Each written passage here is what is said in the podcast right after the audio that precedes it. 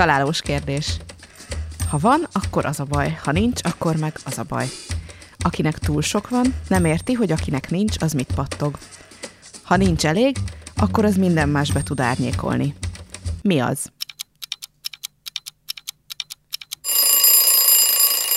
Lejárt az idő. Megvan? Nem, nem árvíztűrő tükörfúrógép.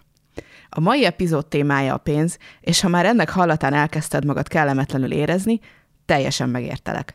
Amennyire fontos téma a pénz, van egyfajta tabu körülötte, és ha ez még szégyenérzettel is párosul, akkor aztán teljes lesz a némasági fogadalom. Pedig fontos róla beszélni, mert ha akarjuk, ha nem, muszáj foglalkoznunk a pénzzel. Ez nem egy olyan dolog, ami hirtelen el fog tűnni az emberi társadalomból. Úgyhogy most megbirkózunk ezzel a zavarral, és inkább kilevegőztetjük a témát. Éppen azért, mert annyi embernél érzékeny pont a téma, nagyon sok sztereotípia épült ki a köré, hogy mi az a pénz, kinek van, milyen ember az, akinek van, milyen ember az, akinek nincs, stb. Ezeket a valóságtorzító sztereotípiákat aztán szólásmondásokba és idézőjeles hasznos tanácsokba csomagoltuk, és úgy mondogatjuk őket, mintha teljesen egyértelmű igazságokról beszélnénk, pedig nem azok. Úgyhogy a mai lecsóban lebontom azokat a pénzmitoszokat, amikkel én is folyamatosan találkozom, és amiket a hallgatók is beküldtek arra a kérdésemre, hogy miről legyen szó ebben a részben. Remélem, hogy az epizód végére már nem lesz benned akkor a gyomorgörcs a pénz hallatán. Farkas Lívia vagyok, és csapjunk bele a lecsóba.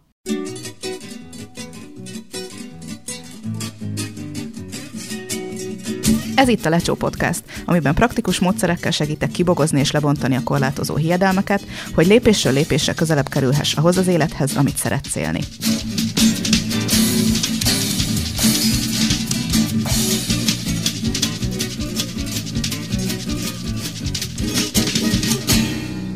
Az első mitosz, amit szívem szerint kilőnék a hold sötét oldalára, hogy az ufókat ijeszgesse, és amit már biztos ezerszer hallottál te is az életedben, az a pénz nem boldogít. Erre az az egyszerű válaszom, hogy de, a pénz boldogít. Ezzel vége is a mai epizódnak. Jó, csak vicceltem. Szóval a pénz igenis boldogít, de ez a mondás nem arra utal, hogy légy szíves, örülj annak, ha szenvedsz, és élére kell állítanod a garast minden hónap végén, mert igazából simán lehetnél boldog is, és a te hiányosságod, ha erre képtelen vagy. A pénz akkor nem boldogít, hogyha már van 850 millió forintod, mert a 851 milliómodik forintottól tényleg nem leszel boldogabb, mint előtte. De nem azt jelenti, hogy a szegénység vagy az anyagi nehézségek nem számítanak, és boldognak kéne tudnod lenni, bármilyen is az anyagi helyzeted. Ha nincs pénzed, akkor nem az a baj, hogy nincs pénzed, hanem hogy nem tudod megvenni vele az életed alapjainak biztosításához szükséges dolgokat.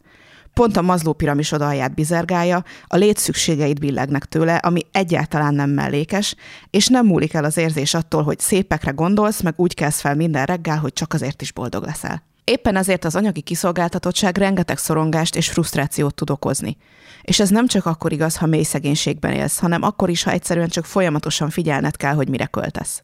Ha az a stresszet forrása, hogy nem tudod, miből fogsz kaját venni a hónap utolsó hetén, amikorra már nem maradt a fizetésedből, vagy hogy sakkoznod kell azon, hogy melyik számládat tudod befizetni, és milyen sorrendben optimális, az egyáltalán nem lebecsülendő dolog, mert elképesztően felbírja emészteni a mentális és lelki kapacitásaidat. És a kettő összefügg, mert miközben próbálod praktikusan megoldani, hogy behozd a pénzedet, folyamatosan lehúz a kiszolgáltatottság lelki terhe. De az is ugyanilyen stresszes tud lenni, hogy el se tudod képzelni, mikor és miből tudnál elmenni nyaralni. Az is akrobatikát igényel, hogy a büdzsétből ki tudj préselni annyit, hogy ki tud fizetni a megdöglött mosógép helyett az újat, vagy hogy kilátásban sincs, hogy a következő tíz évedben tudj venni egy lakást. Minél tovább nem jutunk hozzá valamihez az életben, amit szeretnénk, annál jobban be tudjuk magyarázni magunknak, hogy ez így normális. Ugyan már más sem megy nyaralni, ugyan már másnak sincs félretett pénze. Pedig az, hogy nem az év 52 hetében kell dolgoznod, és hogy tudod, hogy ha váratlan baj történik, akkor lesz rá anyagi fedezet, egyáltalán nem a luxus kategóriába tartoznak. Talán ebből is látszik már, hogy a pénz egy bizonyos szintig igenis boldogít. Egyszerűen azért, mert leszed róla egy halom félelmet és bizonytalanságot, amitől az energiád és a lélek jelenléted is felszabadul, és jobban fogsz tudni azzal foglalkozni, ami fontos. Majd ha eléred a 850 millió forint éves bevételt, elkezdhetsz azon aggódni, hogy jaj, a pénz nem boldogít. Mellékvágány, de nem tudom észrevette, de hogy még mindig úgy használjuk a milliómos szót, mintha az sok pénz lenne, pedig ha összeadod, hogy mennyi kell egy évben ahhoz, hogy egy ember a párjával és mondjuk két gyerekkel egy évig fedezze a kiadásait, akkor hamar az jön ki, hogy át kell nevezni a legyen ön is milliómos műsort, legyen mindenki milliómos, különben éhen halra. Azért veszélyes ez a pénz nem boldogít mitosz, mert akinek soha nem voltak anyagi gondjai, és nem kellett életében megnéznie az árcéduláját annak, amit meg akart venni, simán lenézheti azt, akinek nincs annyi pénze, mint neki, és mégsem elégedett az életével. Neki normális az, hogyha problémája van, akkor az csak megszórja egy halom pénzzel, és megoldódik minden, bármikor befizetheti magát bármire, amihez kedve szottyan, anélkül, hogy elgondolkodna rajta, hogy az mibe is kerül valójában, vagy olcsóbb alternatíva után kellene néznie. Az ilyen hozzáállással a tehetősebb emberek csak a válogat vonogatják, hogy hát miért nem boldog az, aki szegény, meg van mondva, hogy a pénz nem boldogít. Így aztán nem is fognak harcolni a szociális intézményekért, meg a jóléti állam kiépüléséért, hiszen örüljön mindenki annak, amilyen van, akkor is, ha az marhára nem elég semmire. Na de gondolom az ilyen ember eleve nem is hallgatja a lecsót, úgyhogy nézzük meg, hogy ki gondolhatja még azt, hogy a pénz nem boldogít mert bizony az is, akinek nincs pénze. Ezzel a mondattal ideig óráig ugyanis el lehet magadat nyugtatni, hogy hát igazából nem kéne ennyit izgulni a pénzen, mert úgyse boldogít, hát akkor meg minek aggódni. Pedig ez nem megoldás. A szorongásokon nem segít, sőt kifejezetten káros, mert el is távolít attól, hogy olyan megoldásokon gondolkodj, amitől több pénzed lesz. Szabad aggódnod az anyagiakon. Teljesen normális, ha gyomorgörcsöd van, amikor valamit nem tudsz kifizetni. Nem egészséges ezeket az érzéseket elkenni azzal, hogy ó, hát igazából örülnöd kéne, és valami teljesen hülyeségen aggódsz. A megoldás az, hogy kijelented magadnak. Igen, több pénz segítene abban, hogy nagyobb biztonságban érezzem magam. Igen, a több pénz segítene abban, hogy olyan életem legyen, amiben tudok gondoskodni magamról és azokról, akik nekem fontosak. És egyáltalán nem én vagyok az akaratgyenge és a lusta, hogy most nem vagyok boldog azzal, amin van. És nem vagyok gonosz attól, hogy több pénzt akarok. Második mitosz, a pénz annál van, aki megérdemli. Na ezt a mondatot szívem szerint bedobnám a mordori vulkánba, hogy ne köthessen többet gúzsba senkit. Az, hogy van pénzed, privilégium. Nem magától értetődő, hogy mindenkinek van. És ha valakinek van, az nem azért van, mert ő nem volt lusta és keményen dolgozott. Nem is azért gazdag, mert úgy gondolkozik, mint egy gazdag ember. Mindenki keményen dolgozik, csak van, akinek emellé van anyagi hátszél is. Aztán úgy persze, hogy gyorsabban halad a hajója. Van az a jó barátok jelenet, amikor a hat főszereplő elmegy vacsorázni, a jobban keresők berendelnek mindenféle finomságot, a másik három megnézi, hogy mit tud magának megengedni. És a végén a tehetősebbek közlik, hogy na akkor az egyszerűség kedvéért osszuk hat felé a számlát. Én magam is voltam már ilyen helyzetben, amikor a ténylegesen elfogyasztott kisköretem háromszorosát kellett volna kifizetnem az igazságosság jegyében, mert elosztották a számlát, a többiek meg karthalat és kaviárt rendeltek. Nem, ez nem oké. Okay. Általában az nem aggódik a pénzen, akinek van. Mert örökölt, mert olyan helyre született, ahol már eleve voltak ingatlanok a családban, mert volt mit befektetnie, mert a szüleinek volt munkája, mert két magas fizetésből éltek, stb. stb. Ezek mind olyan tényezők, amik nem az egyén eredményei. Nem tehet róla, hogy ez a vagyon és a hozzátartozó színvonal a rendelkezésére áll. De fontos, hogy ne essünk át a ló túloldalára. Ne démonizáljuk automatikusan azokat, akik nálunk tehetősebbek. Aki anyagi privilégiumban él, az gyakran bele sem gondol, hogy másnak ez probléma lehet. Persze, hogy neki nem probléma a pénz, mert van neki pénze. Tehát vele sosem jöttek szembe olyan problémák, mint a konzervkaján élés, vagy a sárga csekk sakkozás. De mivel mindenkinek az a normális helyzet, amiben ő felnőtt, vagy amit hosszú évek alatt megszokott, amíg sosem találkozott alternatívával, nem hibáztatható, hogy nem tud róla. Az említett jó barátok résznek is az a feloldása, hogy miután feljön ez a probléma a csapatban, őszintén átbeszélik egymással, és onnantól kezdve tudatosabban viselkednek a saját és egymás anyagi helyzetével. Empátiával állnak a problémához, ezért találnak olyan megoldást, ami megerősíti a kapcsolatukat. Ezért is az a sorozat címe, hogy Jó barátok, és nem a három gazdag szemétláda.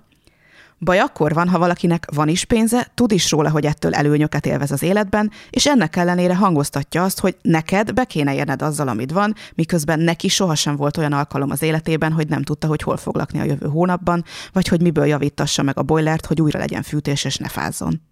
Az a baj, hogy elképesztő sokat nyílt az olló az elmúlt évtizedekben az átlagember számára megszerezhető bevételek és dolgok ára között. Ha most éppen nincs a neveden lakás, vagy hitel, vagy örökölni való vagyon, akkor a mai világban nehezebb anyagilag előrébb jutnod, mint eddig valaha.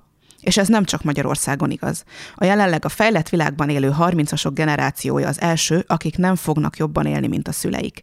Több egymástól független kutatás is kijött az elmúlt három évben, amik azt mutatják, hogy a mai 30-asok sokkal képzettebbek, mint a szüleik generációja, miközben arányában 30%-kal kevesebbet visznek haza egy sokkal drágább világban.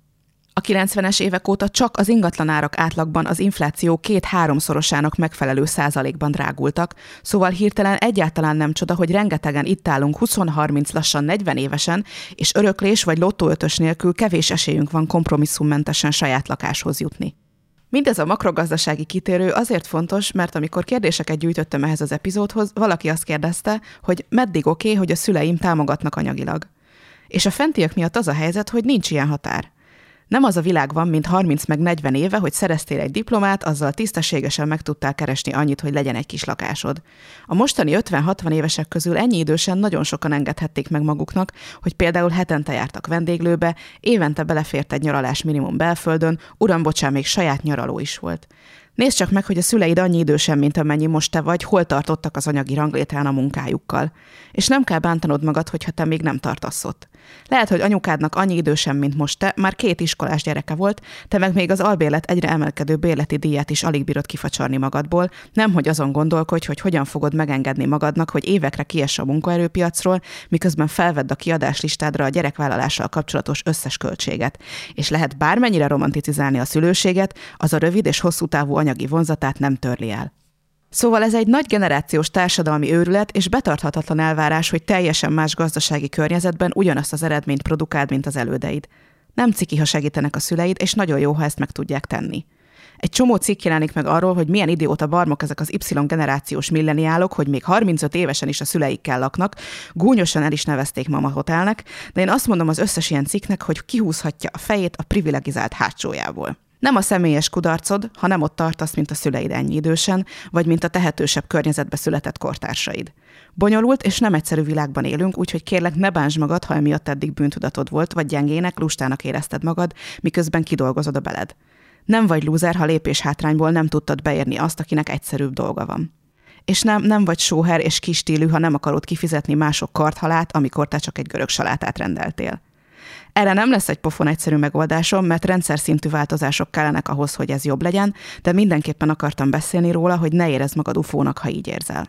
Jöjjön a harmadik mítosz, amit legszívesebben leöntenék unikornis hányással, hogy kitisztuljon az összes csakrája. A pénztől gonosz leszel. Egy csomó ember azért nem mer tenni azért, hogy többet keressen, mert attól fél, hogy a pénztől majd gonosz lesz aki gazdag, és ilyenkor a gazdag definíciója mindenki, akinek több pénze van, mint neked. Szóval, aki gazdag, az kapzsi, beképzelt és undorító. Te nyilván nem akarsz ilyen lenni, úgyhogy inkább kerülöd a pénzt. A gonoszságnak és a pénznek valójában semmi köze egymáshoz. És egy gyors gondolatkísérlettel meg is mutatom neked, hogy te se lennél gonosz több pénzzel. Mire költenéd a lottó főnyereményt? Mondjuk azt, hogy 500 millió forint, tisztán netton, már le van adózva, tiéd az egész. Mit csinálnál vele? Az átlagembert, ha megkérdezik, olyasmiket mond, hogy kifizetném a hiteleimet, a szüleim lakáshitelét, utaznék, adakoznék, vennék a tesómnak valamit, meg alapítanék egy alapítványt vagy egy vállalkozást, szereltetnék napelemet a házamra. Senki sem azt mondja, hogy ha lenne 500 millió forintom, akkor gyerekhadsereget indítanék kiszolgáltatott gyerekekből, akiket hétvégente gyapott farmon dolgoztatnék, és mellékállásban szervkereskedő leszek. Senki nem erre költi a lottó nyereményét. Ha valaki egy empátia nélküli kapzsig az ember, az már 5 forinttal a zsebében is genya volt. Nem a pénztől lett gonosz. A pénz csak lehetőséget adott arra, hogy még nagyobb mértékben fejezhesse ki az önazonosságát, ami az ő esetében az, hogy egy pszichopata vadbarom. Ha most nem vagy szemét állat, a pénztől sem leszel az. Ha most mindened a család, több pénzzel meg tudod nekik adni azt a biztonságot, amit szeretnél. Ha van egy nagy álmod, akkor több pénzzel biztosítani tudod a vállalkozásod sikerét, amivel munkát teremtesz, segítesz embereknek, és maradandó értékes nyomot hagysz a világban. Ha most szereted az állatokat, több pénzzel jobban segítheted a menhelyes kutyákat. Ha van egy szívügyed, több pénzzel többet jótékonykodhatsz is. Az, hogy van pénzed, az nem azt jelenti, hogy kötelezően A8-as Audiban kell száguldoznod a belvárosban, aranylánccal a nyakadban, tilosban parkolni, és egész nap azt keresni, hogy melyik nyugdíjas néni alól rúghatnád ki a járókeretet. Lehet, hogy az, hogy van pénzed, a számodra azt jelenti, hogy nem kell nézned egy étteremben az árat. Vagy hogy egyáltalán dönthetsz arról, hogy ma nincs kedved főzni, és elmész enni valahova. Az is jelentheti számodra a gazdagságot, hogy biztosra tudod, hogy hol fogsz lakni jövő ilyenkor, és hogy egyáltalán lesz tető a fejed felett. Hogy nem kell többet azon aggódnod, hogy miből fizetsz ki egy váratlan kiadást, ha például tönkre megy valami, vagy betegség miatt kiesel a munkából. Hogy nem kell választanod a között, hogy két műszakban dolgozol a megélhetésért, vagy egy idős családtagodat ápolod tudsz többet költeni etikusabb, jobb minőségű, tartósabb cuccokra, amitől egészségesebb leszel te is, a családod is, és támogatod azokat a dolgozókat is, akik az általad vásárolt termékeket előállították. Ezek mind-mind jó dolgok. A pénz nem gonosz.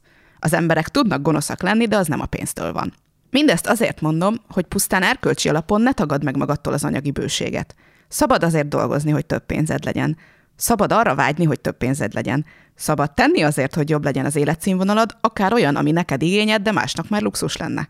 Attól még ugyanúgy lehetsz lelkiismeretes, empatikus, kedves, okos, szorgalmas, és ez nem fog megváltozni akkor sem, ha több pénzed lesz.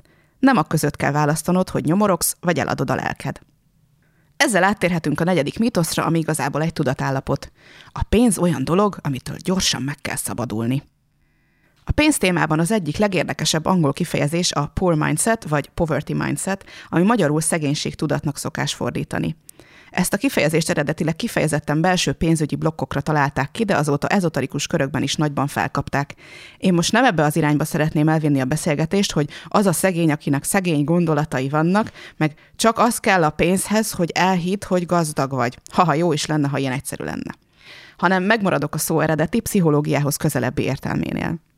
A szegénységtudat az egy belső hiedelemgyűjtemény, ami mindenkinek ott van a fejében, aki valaha sok időt töltött nélkülözésben vagy szűkös anyagi körülmények között, akár gyerekkorában, akár felnőttként. A szegénységtudat nem csak akkor alakulhat ki, ha konkrétan mély szegénységben nőttél fel, és nem volt tető a fejed felett. Ha épp hogy kijöttetek minden hónapban, szerényen éltetek, az is számít. Vagy egyszerűen volt egy koncepciód arról, hogy vannak nálad tehetősebb osztálytársaid is. Kertesházban laknak, miközben te lakótelepen élsz. Folyton új ruhákat kaptak, miközben te az unokatesóid levetett cuccait hordtad. Volt, akit be tudtak fizetni a szülei mindenféle táborba vagy kirándulásra, te pedig csak néhány évente egyszer tudtál menni, vagy még annyiszor sem, és így tovább. Már ezek is beépülhetnek szabályként, hogy neked mit lehet és mit nem. És ennek semmi köze nincs ahhoz, hogy egyébként boldog gyerekkorod volt-e. Ez mind olyan élmény, ami az agyadban a pénz feliratú dobozba került.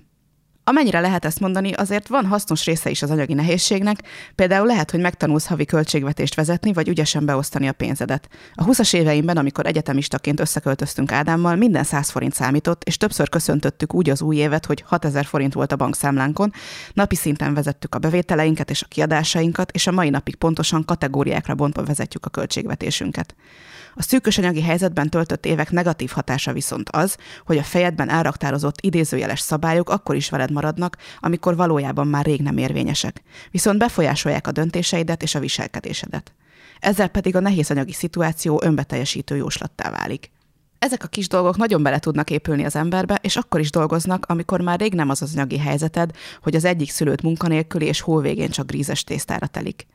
A kihívásokkal teli pénzügyekre jellemző helyzetekből tud szabályként beépülni az a fejedbe, hogy például a pénz ez egy olyan dolog, ami elfogy.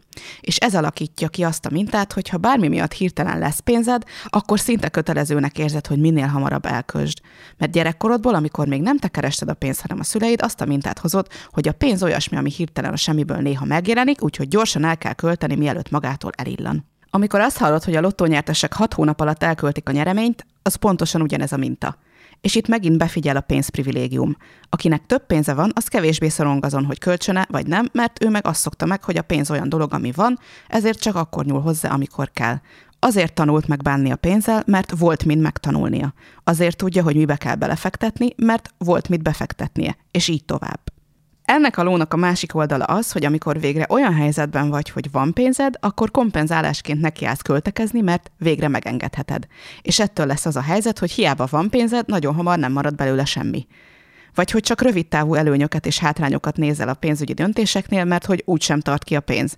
Vagy hogy akkor sem gondolkodsz a megtakarításon vagy befektetésen, amikor már tudnál félretenni, mert ki tudja, mit hoz a holnap, mi lesz két év múlva, inkább érezzük jól magunkat most. A szegénység tudat a nevével ellentétben nem tudatos, de észreveheted és emlékeztetheted magadat, hogy most már nem kiszolgáltatott gyerek vagy, hanem felnőtt, aki hozhat döntéseket az anyagiakkal kapcsolatban. És ha észreveszed és gyakorlod ezt, akkor már nem lesz belőle önbeteljesítő jóslat. Ezzel elérkeztünk az ötödik és egyben utolsó mítoszhoz, ami a legfontosabb, hogy egy életre kipukkanjon. Ez pedig az a gondolat, hogy én nem tudok a pénzzel bánni. Ha úgy érzed, hogy tök hülye vagy a pénzhez, az nem a te hibád. Ha nő vagy, akkor történelmileg kevesebb időd is volt gyakorolni az anyagi javakkal való bánást. Az elmúlt évezredekben kicsi vagy semennyi esélyed nem volt föltulajdonosnak vagy örökösnek lenned.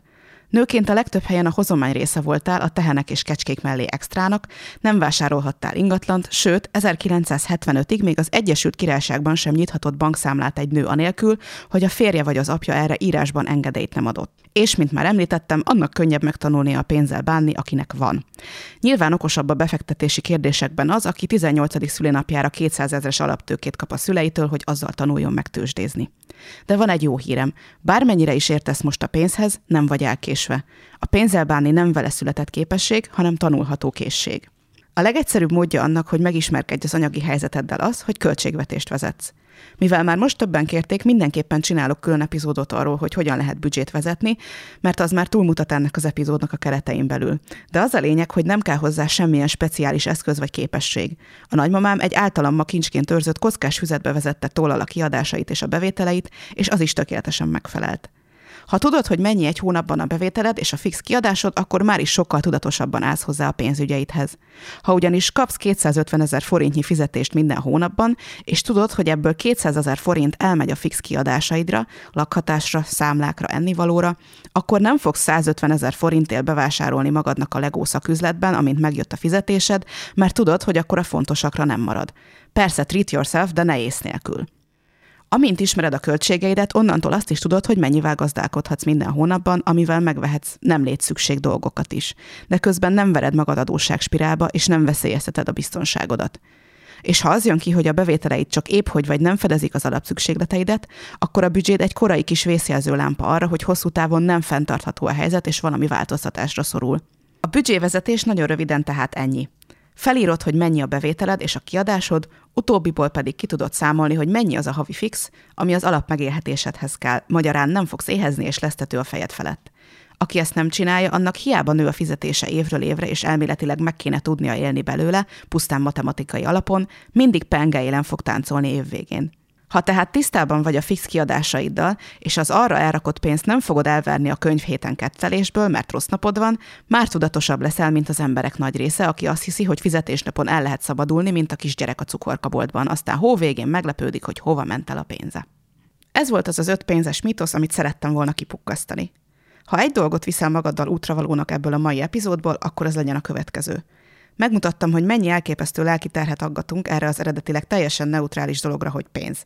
Megint fontos, hogy nem vagyok ezomágus, és nem fogom azt mondani, hogy ha napi ötször elismétled a tükörben, hogy jóban vagyok a pénzzel, akkor ha kinyitod az ablakot, dőlni fog be rajta az arany meg a csillámunikorn is, akit utána mehetsz eladni a lóvásáron. Ehelyett azt gondolom, hogy bármilyen anyagi helyzetben is vagy most, az ilyen lelki terhek lepucolása és az anyagi helyzeteddel való tudatos szembenézés segíteni fog abban, hogy egy egészségesebb viszonyt alakíts ki a pénz témájával kapcsolatban. Ez segíteni fog abban, hogy reálisabban lásd a helyzetedet, a potenciális lehetőségeidet, és elindíthat egy cselekvési terv irányába, amiben tudatosabban teszel azért, hogy javíts a helyzeteden.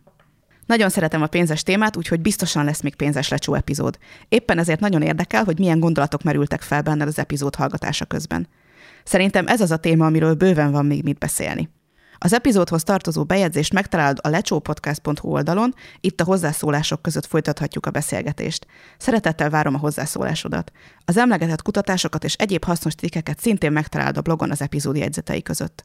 Ha pedig szeretnél aktívan részt venni a lecsó témáinak alakításában, akkor figyelmetbe ajánlom a most indult lecsó üzenetrögzítőt, ahol hangüzenetben hagyhatsz nekem kérdést akár a mai epizóddal kapcsolatban, vagy bármilyen témával kapcsolatban, amiről úgy érzed, hogy érdemes lenne válaszolnom a lecsó keretein belül. Ha válaszolok a kérdésedre, be is játszalak az epizódba, így majdnem olyan lesz, mint egy igazi betelefonálós rádióműsor. Ha kedvet kaptál az üzenethagyáshoz, akkor menj a lecsópodcast.hu oldalra és kattints az üzenetrögzítő gombra. Nagyon köszönöm, hogy velem tartottál, a pénz legyen veled. Találkozunk legközelebb. Ez volt a Lecsó Podcast 9. epizódja. Szöveg Farkas Lívia, hangmérnök Dobai Ádám, vágó Vermes Eszter, főcímzene Nyeső Mari. A felvétel közben egy oligarchának sem esett bántódása. Még.